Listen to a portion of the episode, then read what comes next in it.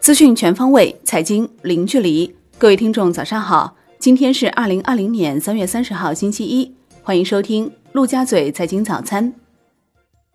宏观方面，国家主席习近平二十九号在浙江考察调研，当天下午，他先后来到宁波舟山港川山港区码头、北仑大气高端汽配模具园区，了解港口和园区企业复工复产情况。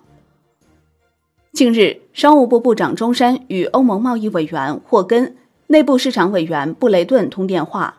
钟山表示，中方愿与欧方共同努力，将双方领导人的共识落到实处，使防疫物资尽快在欧洲投入使用，挽救更多民众生命。国家医保局数据显示，截至三月十五号，全国新冠肺炎确诊患者结算人数为四万四千一百八十九人。涉及总费用七万五千二百四十八万元，人均费用一点七万元，其中医保支付比例约为百分之六十五，剩余部分由财政进行补助。国家卫健委新闻发言人、宣传司副司长米峰表示，截至三月二十八号二十四时，全国累计报告境外输入确诊病例六百九十三例，来自四十二个国家，其中数量较多的七个国家占总数的百分之八十三点四。引起新一轮传播扩散的可能性依然较大。当前要继续防范本土病例零星散发和境外输入病例传播的双重风险。钟南山院士表示，按照推断，中国没有大量的无症状感染者。张文宏分析国际疫情表示，十月可能会是疫情低谷，之后可能还有高峰。国内股市方面，太平人寿回应举牌农行 H 股股票称。农业银行抗风险能力强，流动性好，已步入质量效益和规模协调发展的轨道，是具有稳定分红率的大型银行股。中国石化发布消息，年产五百吨的熔喷布生产线在中国石化仪征化纤厂区一次投产成功，产出优等品。预计中国石化十六条熔喷布生产线五月全部投产，年产能可超万吨，可助力加工一次性医用口罩一百多亿只。有利于全球防疫抗疫。中国石化在官微上澄清，近日有网络自媒体称，中石化近日决定从四月后不再从沙特进口更多原油。中石化一直强调进口渠道多元化，目的就是最大程度的确保资源的稳定供应。目前对沙特的合同履行正常。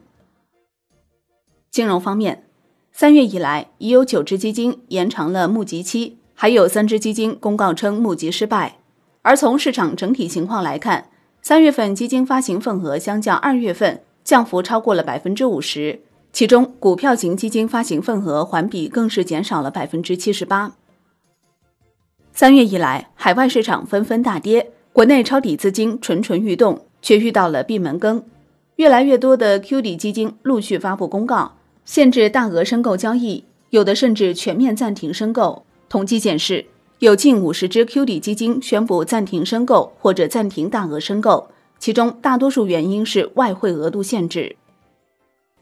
楼市方面，收房就拿产权证，江苏六月起全省实行交房即发证模式。江苏是目前在全国范围内唯一整省推广交房交地即发证不动产登记模式的省份。海外方面。美国约翰霍普金斯大学发布的实时统计数据显示，美国累计确诊十三万两千六百三十七例，累计死亡两千三百五十一例，累计治愈两千六百一十二例。意大利官方数字显示，意大利周六新冠肺炎确诊病例累计升至九万七千六百八十九例，死亡病例新增七百五十六例，至一万零七百七十九例。西班牙新冠肺炎确诊病例突破八万例。增至八万零三十一例，死亡六千八百零二例。法国新冠肺炎确诊病例突破四万例，增至四万零一百七十四例。英国新增两千四百三十三例新冠肺炎确诊病例，累计一万九千五百二十二例。荷兰、比利时累计确诊病例破万。美国总统特朗普同意康涅狄格州和俄勒冈州宣布进入灾难状态。美国财长努钦表示。有关重启经济的决定取决于美国总统特朗普和医学专家。目前有一项庞大的项目来支撑经济。美国国立卫生院过敏和传染病研究所所长安东尼·福奇表示，新冠肺炎疫情在美国可能最终会造成二十万人死亡，并表示这一预判有可能随时改变。推迟至二零二一年召开的东京奥运会或于七月二十三号开幕，东京奥组委将与国际奥委会进行协商，近期做出最终决定。国际股市方面，特朗普表示。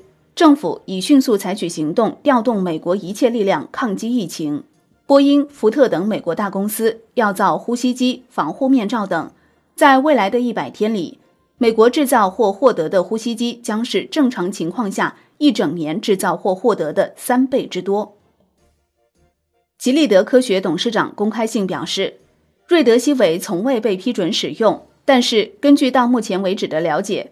知道它可能有潜力治疗新型冠状病毒，同情用药程序通常只用于少数个例，但这一次的危机已突破常规。到目前为止，已向一千多名患者提供了瑞德西韦。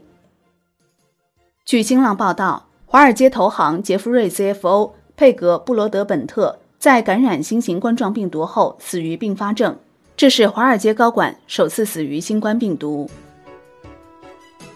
好的，以上就是今天陆家嘴财经早餐的精华内容，感谢您的收听，我是林欢，我们下期再见喽。